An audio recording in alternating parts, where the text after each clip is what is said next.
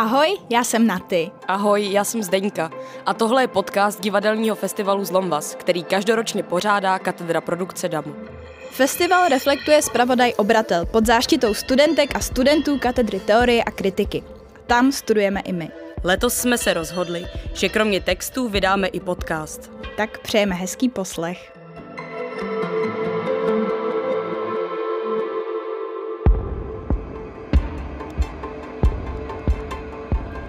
Jak jsme říkali v prvním díle, téma Zlomvazu 2021 je restart. Nepotřebovali jsme jen životní restart a tudíž přehodnocení různých priorit. Po lockdownu přišel restart v kultuře, gastronomii nebo i ekologii. Znovu se otevřela i společenská témata, která v posledních měsících téměř vymizela. Snad jsme se proto rozhodli oslovit hosty napříč různými odvětvími, kteří jsou schopni nám k tomu svému cokoliv říct. Posloucháte první část dvojdílu Restart podcastu Obratel. Příjemný poslech. Petr Doubravský je environmentální aktivista, spoluzakladatel spolku Fridays for Future a jeden z organizátorů studentských stávek za klima. Sedím zrovna na damu na oranžovém gaučíku před studiem řetízek s Petrem Doubravským. Po pandemii se řeší tuny jednorázového odpadu, vyčerpání ekonomiky, selhání politiků nebo možnost nového začátku. Ale je tu něco, co pandemie otevřela a o čem se tolik nemluví? Mně přijde, že pandemie nebo ta pandemická krize nám po dlouhé době zase ukázala, jakým způsobem je ten náš globalizovaný svět křehký.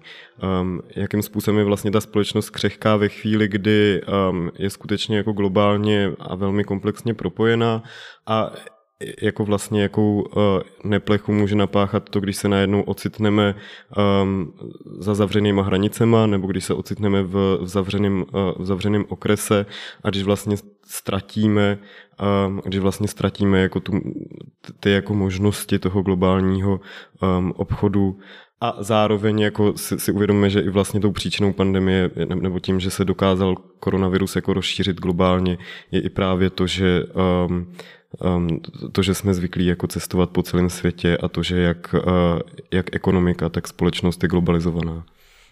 Velký restart si ve všech ohledech přinesou říjnové volby do poslanecké sněmovny a jaký restart to podle tebe bude v kontextu ekologie?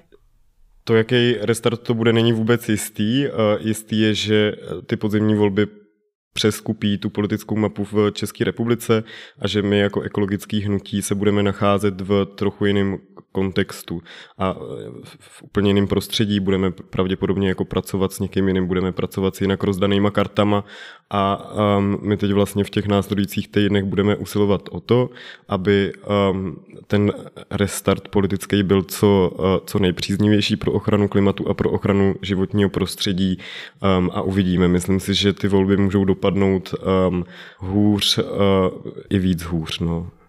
Přibližně do roku 2035 má v Evropě dojít ke konci spalování uhlí, které nahradí jiné zdroje energie.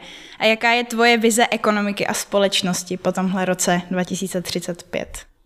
To, že vlastně těžba a spolování uhlí končí, to už je, to už je daný, protože uhlí um, nekolabuje jenom jako sociálně a politicky v tom, že není vůle v, v jeho těžbě a spolování pokračovat, ale, ale končí vlastně i ekonomicky, kdy se přestává vyplácet. A v tomhle tom my se obecně v energetice ocitáme na křižovatce, um, kdy je nutná nějakým způsobem transformace energetiky a my si můžeme vybrat.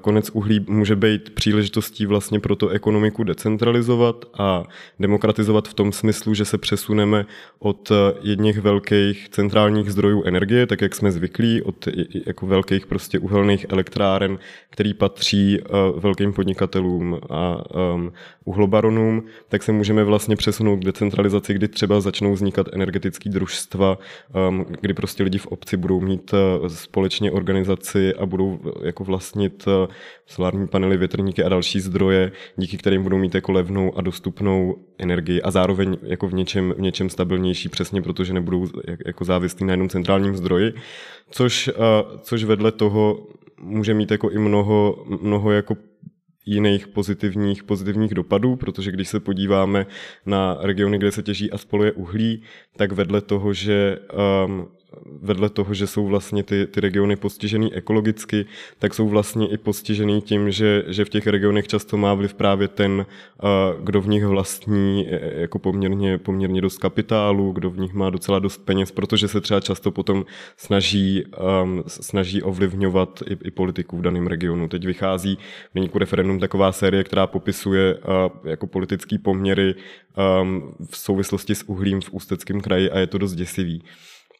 A my si právě musíme, my si právě musíme vybrat, zvlášť třeba ve chvíli, kdy jako do české energetiky teče hodně peněz z, eh, z Evropské unie, tak si musíme vybrat, jestli tyhle ty peníze na budování obnovitelných zdrojů půjdou těm velkým hráčům, se kterými máme dost negativních zkušeností, nebo jestli právě půjdou na komunitní energetiku, jestli půjdou skutečně eh, občanům a občankám České republiky.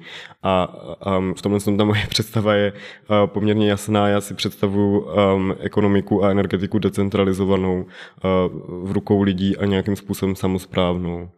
A samozřejmě bez, bez fosilních paliv um, a um, bez všech fosilních paliv. No.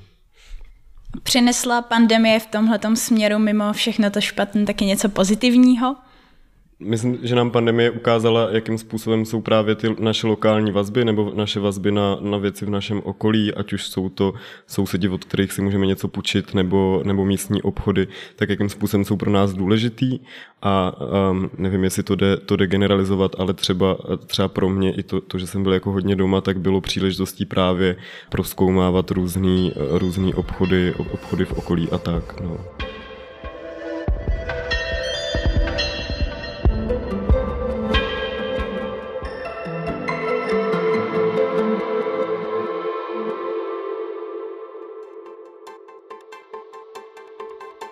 Herečka Marie Štípková je absolventka DAMu a pátým rokem má angažmá ve Švandově divadle. Právě sedím na DAMu nejenom s Marí Štípkovou, ale taky s Fenkou Marlou. Vás obě zdravím. Eh, s pandemí teďka přišla vlna spoustu inscenací, které mají téma různého osamocení navzdory digitálním technologiím, které nás propojují. A já bych se vás chtěla zeptat, jestli vás napadá ještě nějaké opomíjené téma, které s tou pandemí vyvstalo. Jestli nemáte třeba nápad na námět inscenace, který byste chtěla být součástí. Já asi nemám vyloženě nápad na, na nějaký téma, nebo jako, že by se mi v hlavě rodila inscenace, to vyloženě ne. Ale pro mě osobně to hodně ukázalo jako na změny klimatu. Nebo vlastně paradoxně mě eh, to, že byla najednou omezená průmyslová výroba, že, že bylo omezené cestování, nebo jako nelítali letadla, a najednou se začaly v té přírodě dít nějaké jako změny, najednou jsme začali jako mít chvíli jaro, který, o kterým jsme jako dlouho nevěděli, tak eh, pro mě vlastně je to takový signál a myslím si, že by mohl být i pro celou společnost uvědomění si fakt jako těch uh, toho vlivu, toho vlivu vlastně um, té in, industrializace nebo vůbec jako nadužívání jako mm, letecké dopravy a, a podobně. Takže pro mě asi tohle téma nějak je takový jako mm, viditelný hodně v souvislosti s tou pandemí. A jinak samozřejmě, co se osamocení týče, tak, tak eh, ano, a samozřejmě jsme to všichni zažili. Pro mě to spíš nějak jako znamenalo to, že jsem se vrátila jako k nějakým kořenům i svýho působení na divadle. Vlastně uvědomění si, proč to mám ráda, že je to ten přímý kontakt eh, diváka s hercem. Samozřejmě mm, je to prostě komunikace mezi nima, nebo jako probíhá tam a že žádný online přenos eh, nebo hraní do prázdného sálu to prostě nenahradí. A nenahradí to ani, ani vlastně různý podcasty. Teď teda to nechci jako hanit, tady děláme podcast, je to, je to super, je to vlastně jako eh, skvělá forma eh, nějakého udržování kontaktu, ale přijde mi, že to teď a tady na divadle co je pro mě nějak jako základ toho, eh, toho prostě divadelního fungování nebo vůbec divadla jako takového, tak eh, já jsem si díky té pandemii znovu uvědomila, že tady tohle jako potřebuju zažívat a že, no, že mi to chybí, chybělo. Konkrétně teda k pandemii a herectví mě napadá, jestli jste zažila nějaké online zkoušení a jestli třeba není výhoda mít víc času o té roli nějak přemýšlet. Nezměnil se nějak trošku váš přístup? Uh, není to tak, že bych zažila online zkoušení.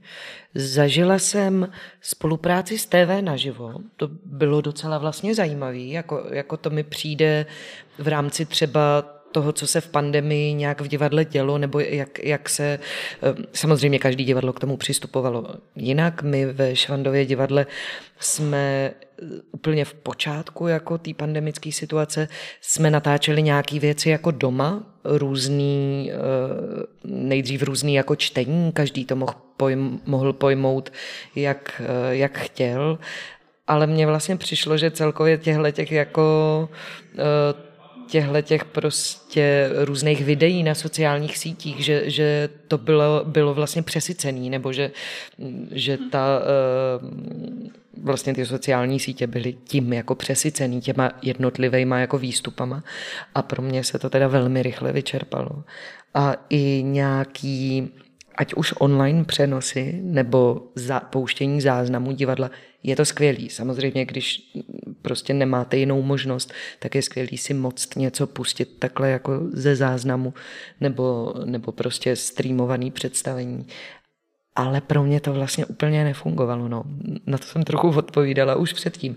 A jediný, co z těchto těch jako podobných platform mělo pro mě nějaký jako přesah, bylo právě tady tohle TV naživo, kdy se ta kamera najednou stává jako spoluhráčem, kdy se dostane asi i divák, nebo já jsem pak ne, neviděla, jo, viděla jsem vlastně část eh, toho záznamu, že se to dalo pustit pak jako zpětně, že i divák se stává trochu jako součástí, zase, zase jinak, dostává se třeba i do úhlů, ze kterých by jinak to představení neviděl, nahlídne do zákulisí, je to, jako má to vlastně nějakou přidanou hodnotu, kterou jenom záznam představení nebo stream představení vlastně nemá.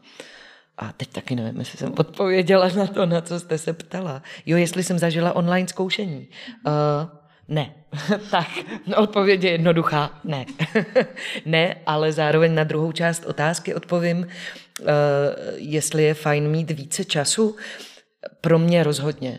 A třeba, co si myslím, nebo co, co tak jako zachycuju celkově v divadelním světě, uh, úvahy, který třeba ta pandemie přinesla o nějaký nadprodukci divadelní, tak to je pro mě jako velmi správně o tom uvažovat. Myslím si, že tady v Praze konkrétně je, je ten divadelní trh přesycený.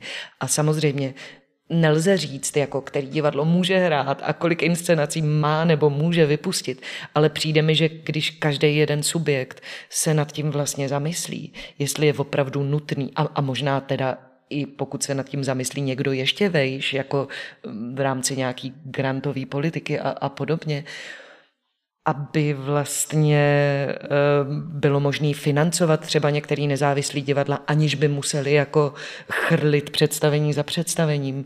Že si myslím, že je fajn mít prostě více času. Já osobně bych ocenila, kdybych eh, mohla dělat třeba jednu inscenaci ročně a měla na ní jako nadstandardní čas na přípravu.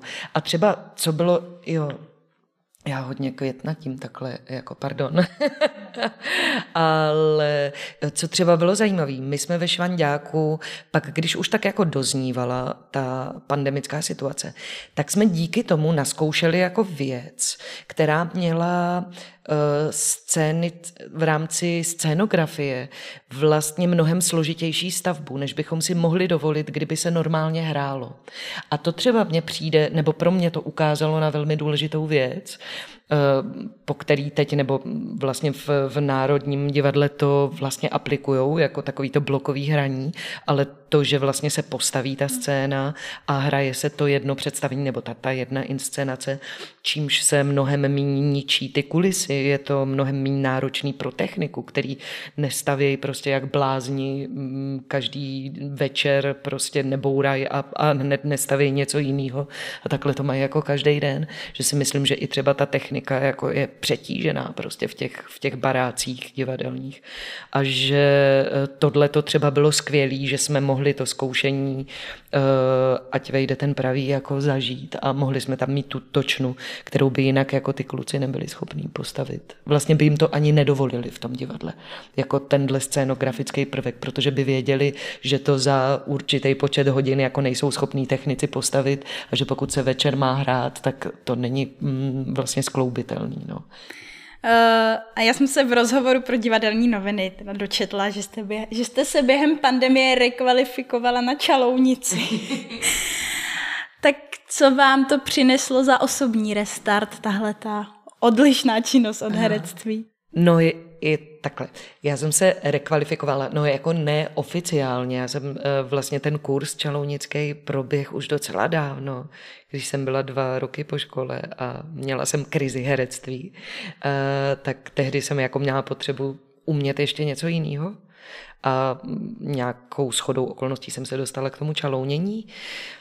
A teď jsem na to měla více času, nebo prostě najednou člověk nemůže dělat to, co normálně dělá a sedí doma, že jo. A e, zároveň spousta kamarádů jako po mně nějaký věci chtěla udělat, takže jsem měla takovou jako čekací listinu.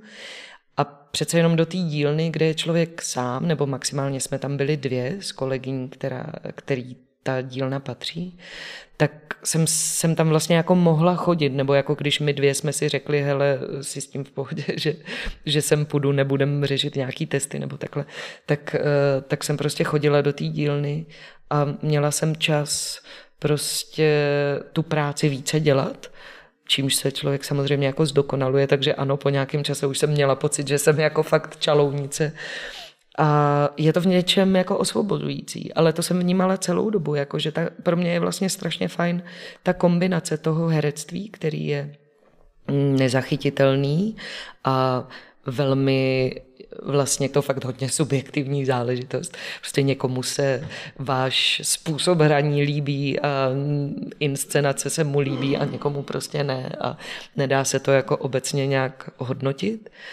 ale u toho, uh, u té práce rukama, nebo konkrétně u toho čalounění, prostě za určitý čas, který strávíte v dílně, vidíte prostě konkrétní výsledek práce, který po vás zůstal. A zároveň velmi objektivně jako můžete říct, jestli to máte nakřivo, nebo jestli je to hezký, nebo jestli je to blbý a musíte to předělat. Což po té zkoušce bohužel, ať je jak chce dlouhá, tak se občas stane, že vlastně je takový to prázdno že jako odchází člověk domů unavený, ale vůbec neví, co udělal. A třeba se to ještě pětkrát předělá a vlastně, no, eh, je pro mě vlastně fajn, ta vytváří mi to takový jako balans, nebo pomáhá mi to v udržení nějaký jako rovnováhy, no. Je to osvobozující i v jiných věcech, jako člověk se nemusí starat o to, jak vypadá. Takže prostě teplákový den, jako eh, krásně celý týden a e, s nikým nemusíte mluvit. Vlastně je to hodně takový meditativní v něčem, nebo pro, pro mě vlastně je to určitá forma jako meditace, to, že se opravdu soustředím jako na činnost. Já jsem hodně pečlivá, nebo jako mám sklon až k, k pedantství, řekněme. A e, je to pro mě takový jako vlastně určitý způsob jako fakt meditace, no, jako udělat to tak, že jako odcházím spokojená, protože prostě je to pevně vyvázaný ten pružinový díl.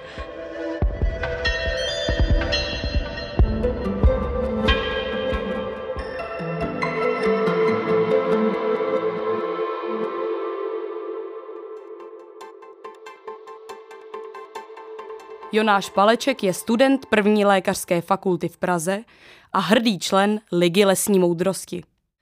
Jonáši, ty jsi jako medic před pandemí nebyl úplně akční v tomhle odvětví, spíš si pracoval za barem, no ale po příchodu pandemie si troufám říct, že si jako jediný z respondentů vyšel tak, že tvůj biznis se zrestartoval k lepšímu. Eh, jak ses k práci v sanitce vůbec dostal?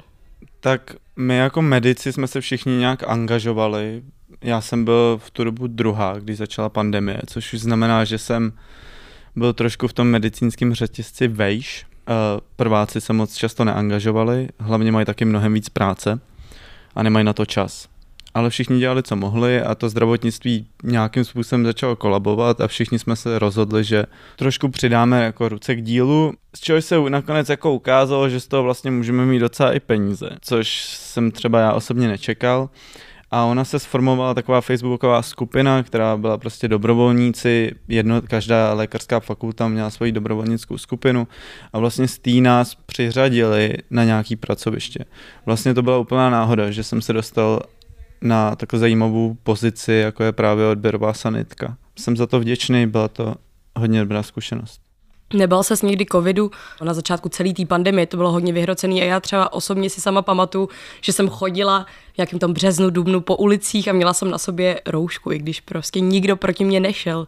Tak by mě zajímalo, jestli si k této nemoci měl uh, stejný přístup jako všichni v této době, nebo už si od začátku byl prostě opatrný, ale zbytečně si nejančil. Tak já jsem určitě měl respekt. Myslím, že všichni jsme měli respekt. A obzvlášť jsem ho měl z toho důvodu, že jsem pracoval často s imobilníma s, uh, lidma, se starýma lidma, s lidma, kteří eh, byli náchylnější k tomu onemocnění. A vlastně tím, že bych nějakým způsobem pochybil, bych je vystavoval vyššímu riziku. Takže to bylo vlastně asi to, čeho jsem se nejvíc bál, toho, proč jsem se bál koronaviru. V té práci jsme ze začátku měli úplně extrémně přehrocený Eh, podmínky jako hygienický, což znamená, že nejenom, že bych na sobě měl třeba ten oblek, ale měl jsem eh, dvě až tři vrstvy rukavec, který jsem po každý měnil. Byl jsem úplně jako zatejpovaný, že, vešk- že jsem doopravdy ze mě nekoukalo vůbec nic. Tejpy byly úplně všude, všechno jsem dezinfikoval. A takže jsem se určitě bál, samozřejmě jsem se bál, zvlášť když jsem viděl, jak ta nemoc, jak doopravdy nějaký určitý skupiny obyvatel poznamenala a nechtěl jsem k tomu ještě přičinit.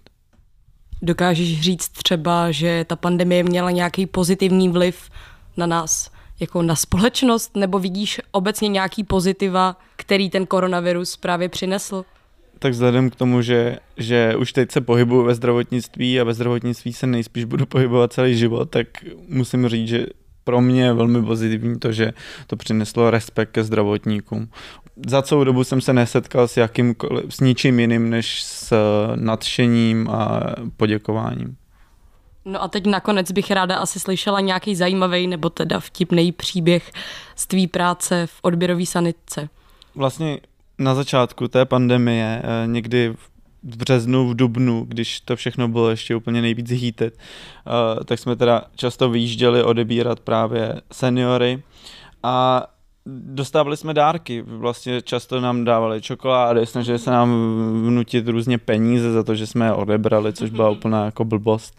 A to, nikdy jsme nic takového nepřijímali, ale pak jednou přišel takový fakt zajímavý a temný uh, návrh jedné paní, kterou jsme přijeli odebrat kterým, když jsme za ním přijeli a byli jsme teda uvědomění dispatchingem, že paní umřel před několika hodinama, vlastně v noci jí umřel manžel právě na koronavirus. Takže to byla nepříjemná situace my jsme ji jeli odebrat právě z toho důvodu, jestli ona náhodou, toto byl akutní stav, ten pán umřel během několika hodin, takže jestli ona náhodou také není nakažená.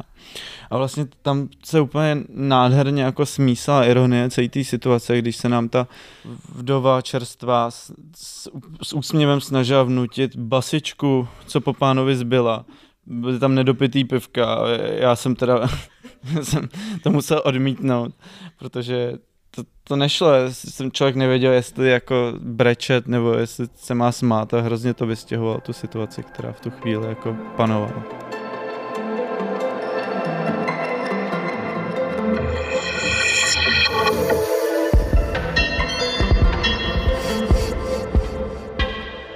Poslouchali jste podcast festivalového zpravodaje Obratel, který vytvořili studentky katedry teorie a kritiky Pražské damu. Můžete si ho poslechnout na všech streamovacích platformách. Speciální poděkování patří Haně Řečicové za dramaturgii, Markovi Zavřelovi za postprodukci a dramaturgii, Honzovi Macháčkovi za sound design a studio Mr. Vombat.